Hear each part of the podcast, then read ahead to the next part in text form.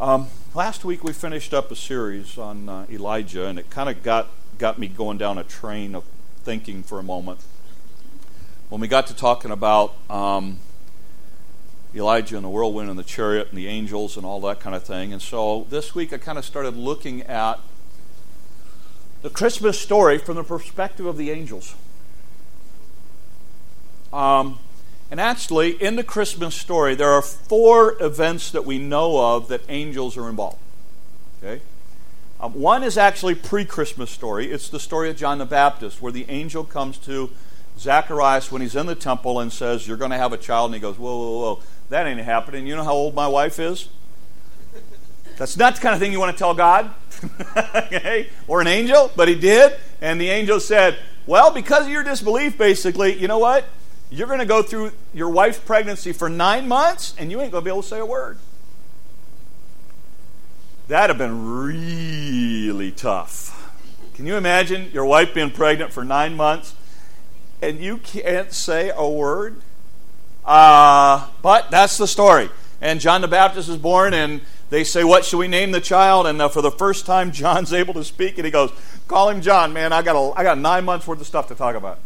Uh, and uh, that's the first issue of the angel. And then the second is when he comes to Mary.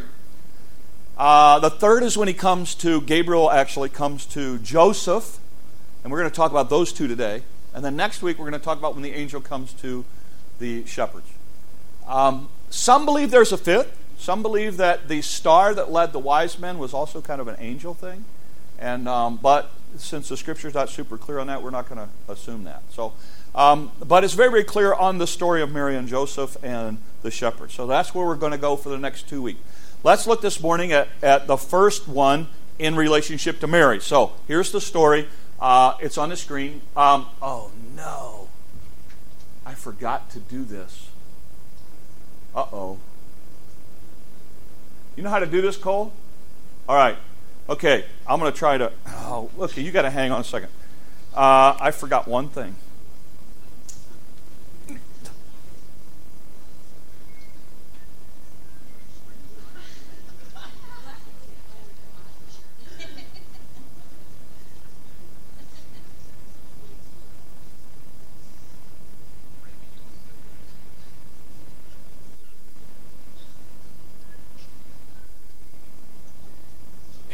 All right, we're good. I could have made you get out a Bible and everything.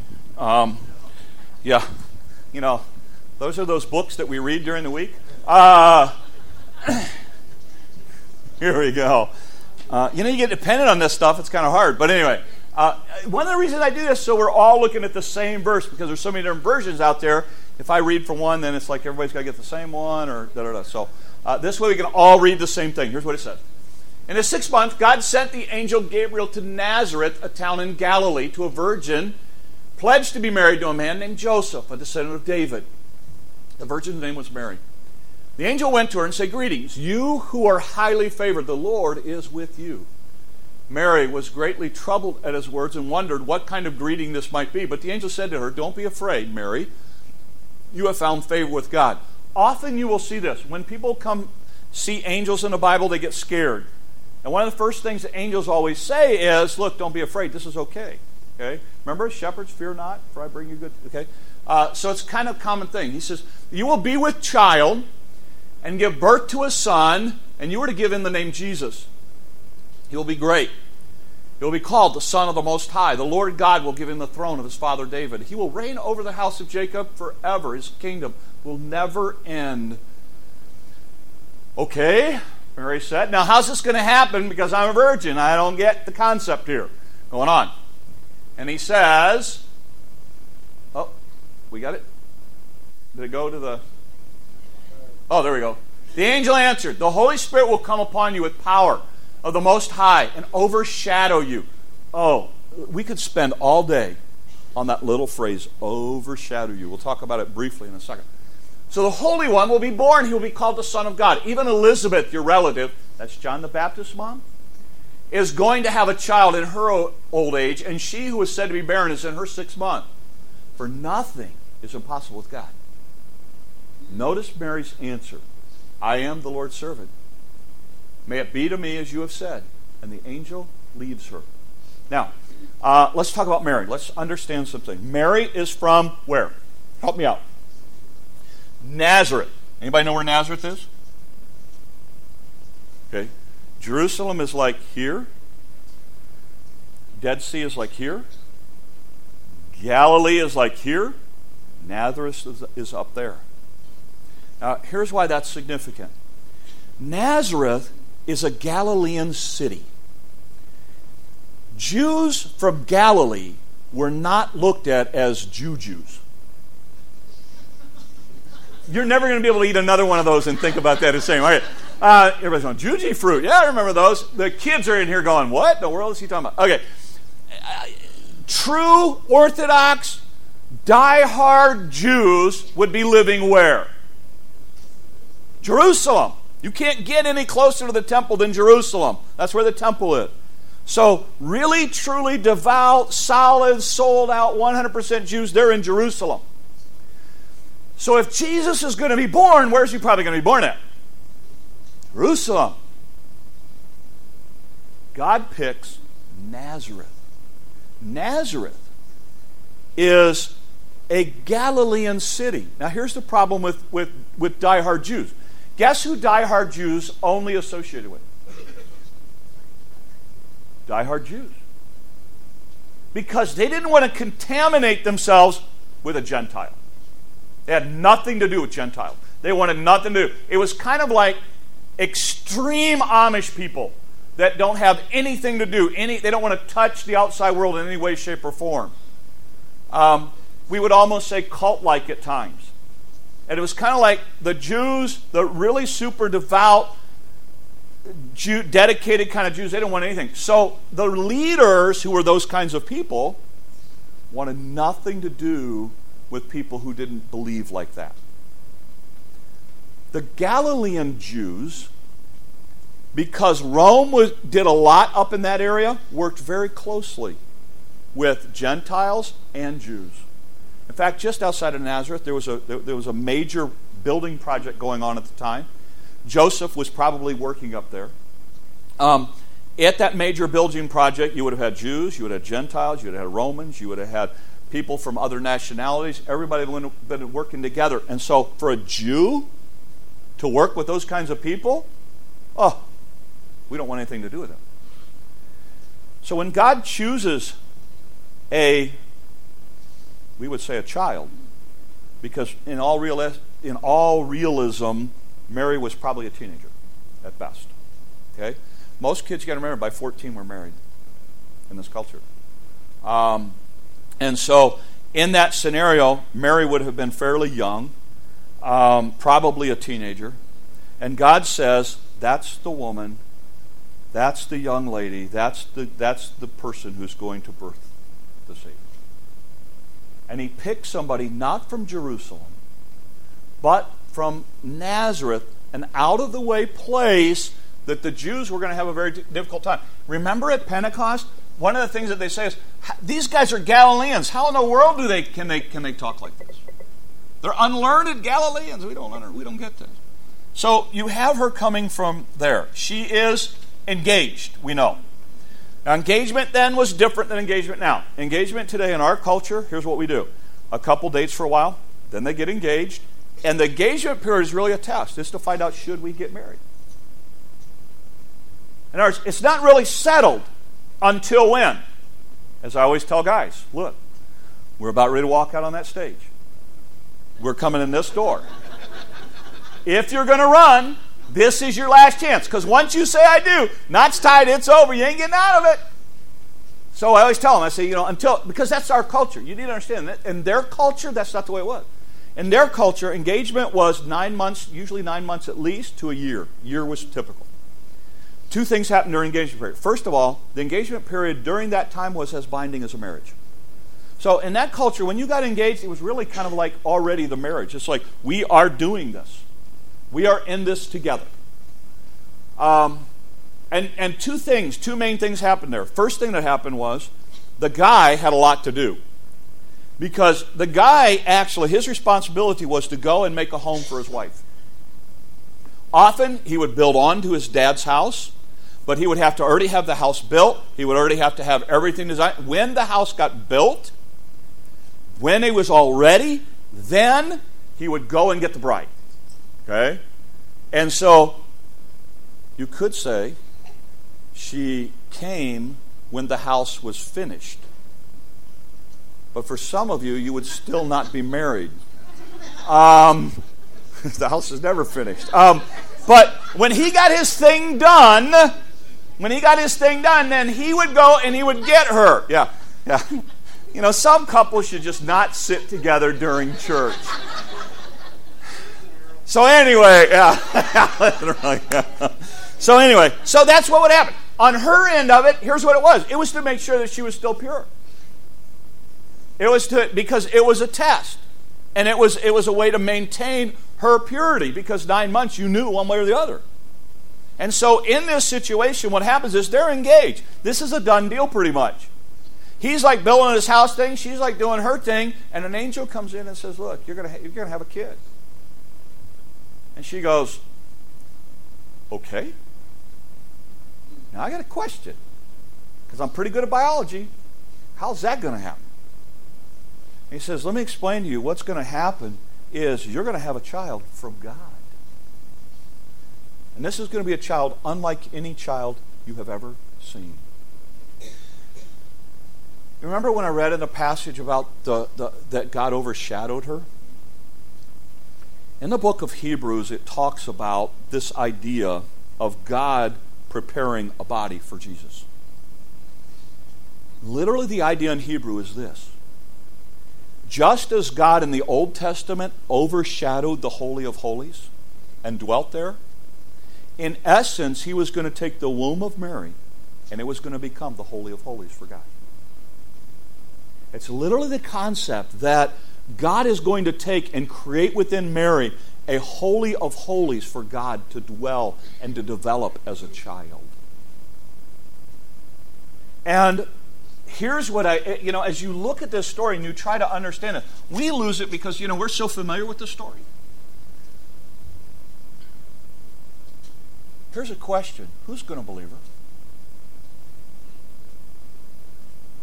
Here's a girl who was chosen because she had made the right call. She had done the right thing. She had honored God. She had kept herself pure. She had done all of the things to honor God with her life. And now God steps in and says, Oh, by the way, you're going to have a child.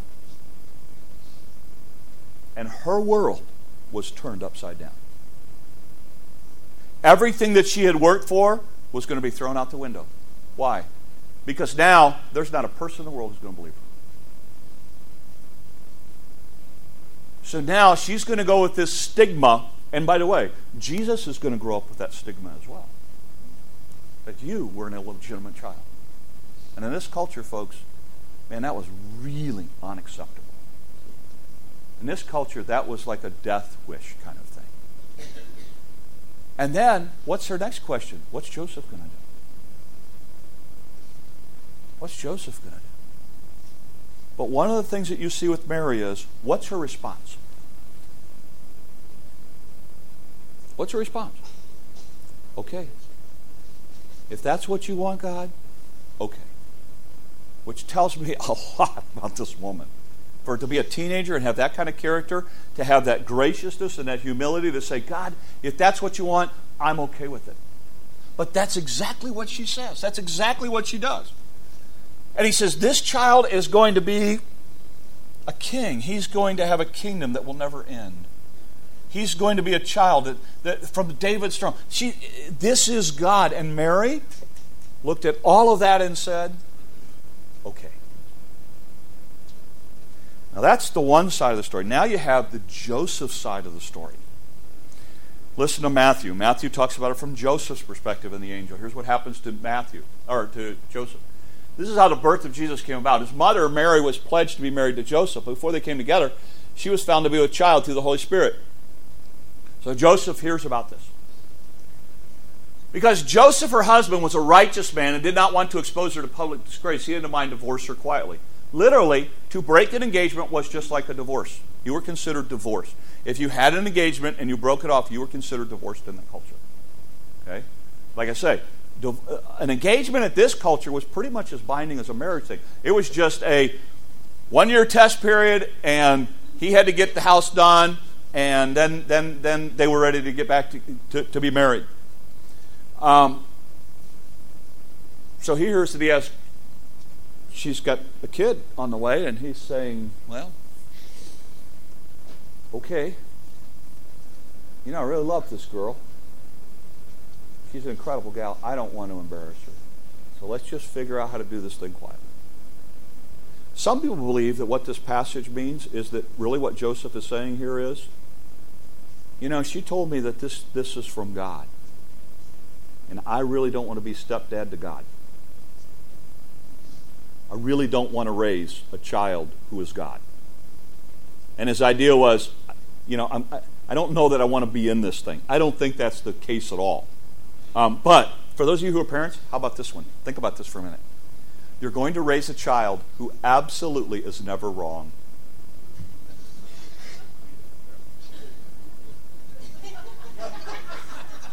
And no, it was not either one of you two. Uh, but you're going to raise a child who did everything right. Everything right. You think parenting is tough today. Think of what these two people had to do.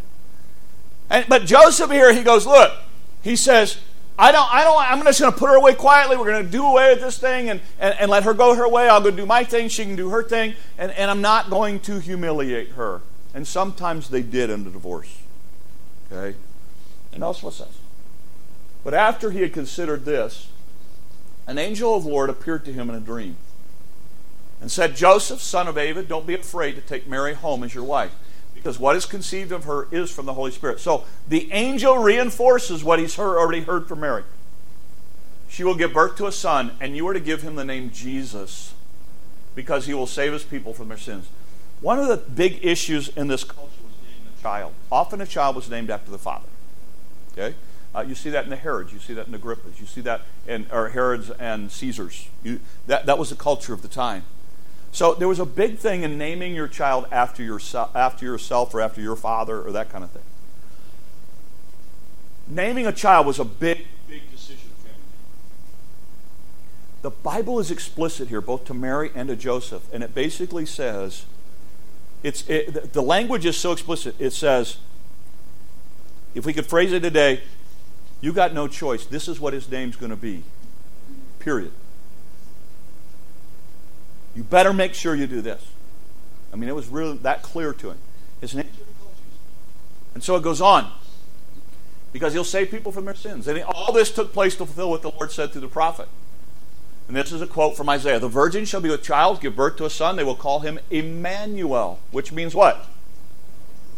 God with us. Talk about that in a second. And then he goes on to say this when Joseph woke up, he did what the angel of the Lord commanded and took Mary home as his wife. But he had no union with her until she gave birth to a son, and he gave the name Jesus. Um, liberals always like to attack the virgin birth, and you'll hear people say things like, well, the word virgin in the Hebrew can mean young woman, and it doesn't necessarily mean virgin. Okay, look. I get so tired of liberals doing this kind of stuff. All right? For sake of argument, let's translate it young woman. Did you read the last part of the verse? Okay.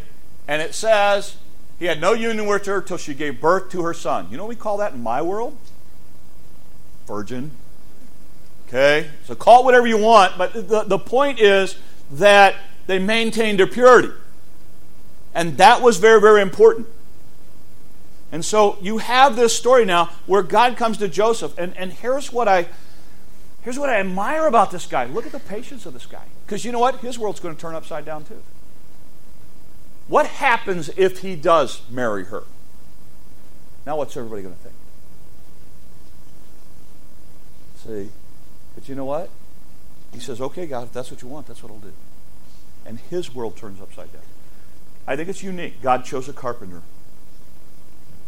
Um, Carpenter, when you and I think of carpenter, we think of a somebody who works with what? Wood. Um, in this day and time, a carpenter had a much broader idea. Uh, it could have been a mason. It could have been somebody who worked with stone. It could have been somebody who worked with wood. Um, it, it, it kind of had this big, broader idea. A lot of historical data kind of comes to the idea that he was probably a mason. He probably worked with the idea of there was a there was a large building project going on within close proximity of Nazareth, and so a lot of the people would travel back and forth, and they believed that Joseph was probably one of those guys. And their world is going to be turned upside down. They're going to end up, because of a census, they're going to end up going to Bethlehem. They're going to end up giving birth in a, in a stable, a manger. You, you know the story. And then Herod is going to become so incensed that there's another king. He's going to, he's going to talk, he's going to require that every child under the age of two, male child, be killed. I mean, you know, you've seen our, our national response to what's happened in the last week. Herod, at Christmas time, fairly close thereafter, within a year or so, demands that every male child under two be executed much like Pharaoh had done earlier in the life of Moses. So, you know, even this story is surrounded with, with, with, grief. And so you have this story where the angel comes to him and Joseph says, What? Okay. Okay. If that's what you want, God, I'll, I'm okay with it. And I'll do what you want. Couple lessons for us. First of all, there's a lesson here, I think, in Mary and you see who God chose. He chose a young lady that was full of grace and humility. You don't see, if you study the life of Mary, here's what you'll find Mary is the same before the birth of Christ, at the birth of Christ, after the birth of Christ. This doesn't rattle her world at all. She has this humility that says, if that's what God wants, okay. She doesn't get proud and egotistical about, you know, well, I'm the mother of Jesus. Doesn't. She just goes about her world. Why? Because God knew when He chose the woman, she had to be an incredible woman. She had to be somebody that, with grace, strength, that could handle heartache, that could handle difficulty. This is a mother who's going to see her son hanging on a cross. This was an incredible woman. And God said, you know what? I need a very special kind of woman who can handle this. And what amazes me is that God comes to her at a teenager. As a teenager, she had developed that kind of stuff. What were you doing at 13, 14, 15? What kind of person were you? This was, an, this was a very, very special lady. And God said, you know what? I'm going to choose her She's from this backwoods country, Nazarene, Galilee kind of place, but she's my, he, she's my choice. And I'm going to take her womb and I'm going to create a holy of holies there, and I'm going to put God in that. And then you have Joseph, who's a hardworking carpenter, um, typical, average, everyday worker. And by the way, what are these people doing when God calls them? It's whatever they're supposed to do. Because that's who God uses. See, you learn in this passage who God uses. God says, Look, you do your job, you do what you're supposed to do, you be a person of grace, of humility, of patience. Let me tell you something. I, I could use you. It's not like you have to go to some fancy school. You have to like be a Christian for X number of years and, and, and have all of this great big pedigree behind you. God says, No, you know what? I'll take somebody who's got a heart that says, I will follow God no matter what. And Mary's one of those people. Joseph's one of those people. They say, God, you anything you bring in my life, I'm going to follow you. And God says, Well, we're going to put that to the test. And I'm going to bring something into your life. But man, you want to talk about fruit basket upset? You want to talk about turning your world upside down? You know what they say? God, if that's what you want, okay. And we talk about her today, and we talk about Joseph today because of the incredible strength that they had to follow God. And I think it's a lesson for us. You know, some of you are, you know, you're, you, you, unfortunately, you get the idea that you got to, you got to have this or this or this or this or this for God to use you. You just got to have a heart that says, God, whatever you want me to do, I'll do. And God will say, okay. here's some stuff for you to do. I don't think it's going to be anything at this level, but it might. If it is, fine. You just do what God wants you to do. So the reason my wife and I are here. That's why we got in a question, you know, and they said, you know, why'd you come to Iowa? You know what my answer is? Same answer every time. God. I love you guys, but God's the only reason you come to Iowa. Um, when you're from Chicago and Detroit, the only reason you come to Iowa is because that's where God wants you. Now, I don't feel that way now. Now I'm like, God, don't take me from Iowa.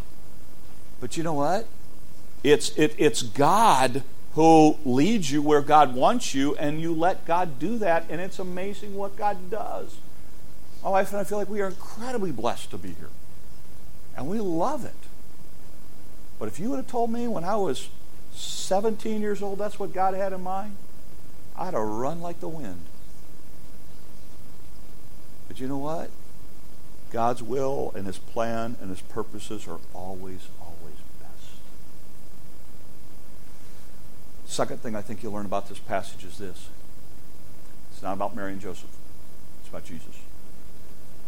Over and over again, you see the focus about Jesus, Jesus, Jesus. His name's going to be called Jesus. He's going to save his people from his sin. His name's going to be called Emmanuel. Joseph is actually given the reason his name's Jesus, because he's going to save the people from sin. Because it's, it's God with us. And here's the thing that you learn as you look at this the focus is Jesus, the focus is this child. Because here's what God does. This is the beauty of Christmas. The beauty of Christmas is the fact that it represents to us the fact that God said, I am not just going to sit in heaven looking over my creation. I'm going to wrap myself in human flesh and walk among them. I'm going to show them what it looks like when God comes crashing into earth. I'm going to walk just like they walk. So, God, who's the creator of the universe, says this I'm not just going to create the process of birth, I'm going to experience it. I'm not going to just allow a child to learn to walk, I'm actually going to learn to walk. I'm going to learn what it means to come to the end of a day and be tired and need to sleep. I'm going to learn what it means to be able to go through and experience everything. I'm going to learn what it means to, to, to be hungry. To come to the end of the day and go, man, I don't know where I'm going to sleep tonight, and pull up a rock. I'm going to learn what it means to suffer. I'm going to learn what it means to have people that you love and depend on turn their backs on you and run from you. I'm, not, I'm going to learn what it means to have pain. I'm going to learn what it means to suffer. And as God, I'm going to experience death. Because I want my creation to be able to come to me, and I want to, them to know I understand. I get it. That's why one of the most perplexing verses in all the Bible is in Philippians where it says, He learned obedience. He learned those things for us. And that's what the season's all about. And God said, I'm going to come in human flesh. I'm going to live a perfect life. I'm going to go all the way to the end of my life. And when I come to the end of my life, because I'm perfect, I don't have to die. But you know what? I'm going to choose to die.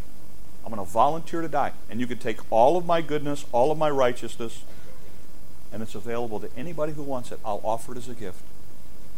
I will take their place. And I will offer them a gift of eternal life. For God so loved the world that he gave his only begotten Son. That whosoever believes in him should not perish, but have everlasting life. John says it this way These things are written that you may know that you have eternal life. And this life, it's in his Son.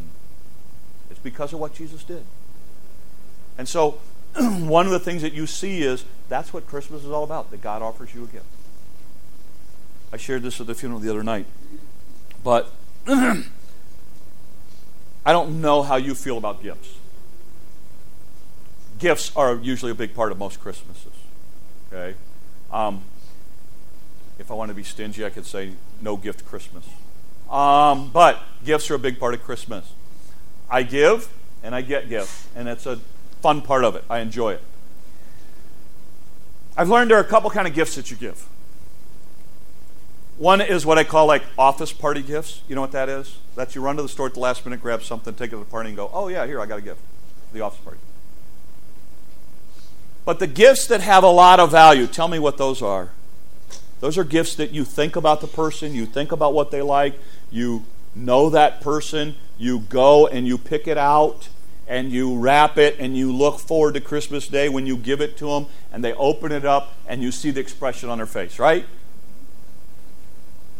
You know, those of you who have kids, you know how exciting that is. You, those of you who are grandparents, you know how great it is to get back at your kids and hand them, like, give your grandkids, like, a, a, a tambourine or a drum set or, or some toy that makes noise that doesn't need batteries. You know, I mean, you know how much fun that is, okay? Where you pick out that gift. That's really, really special, unique gift. You know what I'm talking about. Gave some of you an idea, didn't I? Yeah. Yeah, now you can get back at them for all those years. Uh, but anyway, um, I, I, can't wait. Can't wait for payday. Uh, anyway. Um,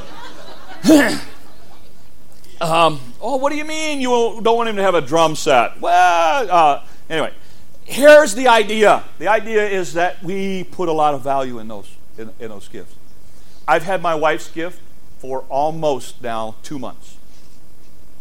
I picked it out two months ago. I know she's going to love it. I know it's something that she doesn't know she's getting. I know that I know my wife enough to know when she opens it up, she is going to love it. And now that I've said this publicly, she has to. um, but no, I know she's going to love it. I know she's going to go, wow, I didn't know this was out there. I am really, where did you find it? How did you know? And I'm just going to be like the hero. I cannot wait till that day. But let me ask you something. I've already bought it, I've already paid for it. Um, I haven't wrapped it yet, but I got it all set. And on Christmas Day, actually, we're going to celebrate before Christmas, but uh, on our Christmas, we're going to sit down and I'm going to give it to her, and it'll be the last gift that I want her to open, and I am looking forward to seeing her response. But what if we get to that moment? And my wife looks at the gift and she says, Wow, this is really wrapped nice. Did you think of this all yourself? Yeah. I don't want it.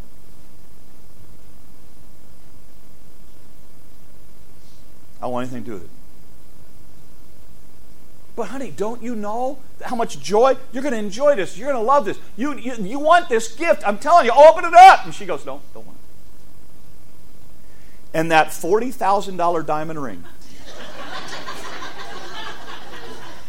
sits in a box in our house. Yeah, yeah. You have to be married to somebody else for that to happen. Uh, and that and that and that gift sits in a box on a shelf day after day after day. And every time I'm saying, honey, please open it up. You're gonna like it. No, no, no. And she rejects it every single day.